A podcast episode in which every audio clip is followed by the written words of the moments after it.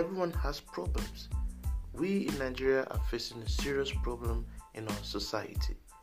It stems from different view of religion, politics, ethnic differences, tribe, and it runs deep. We, as the youth of this country, the next generation, are responsible to find the solutions to this problem. Join me on Eye of Africa weekly to discuss solutions to these problems.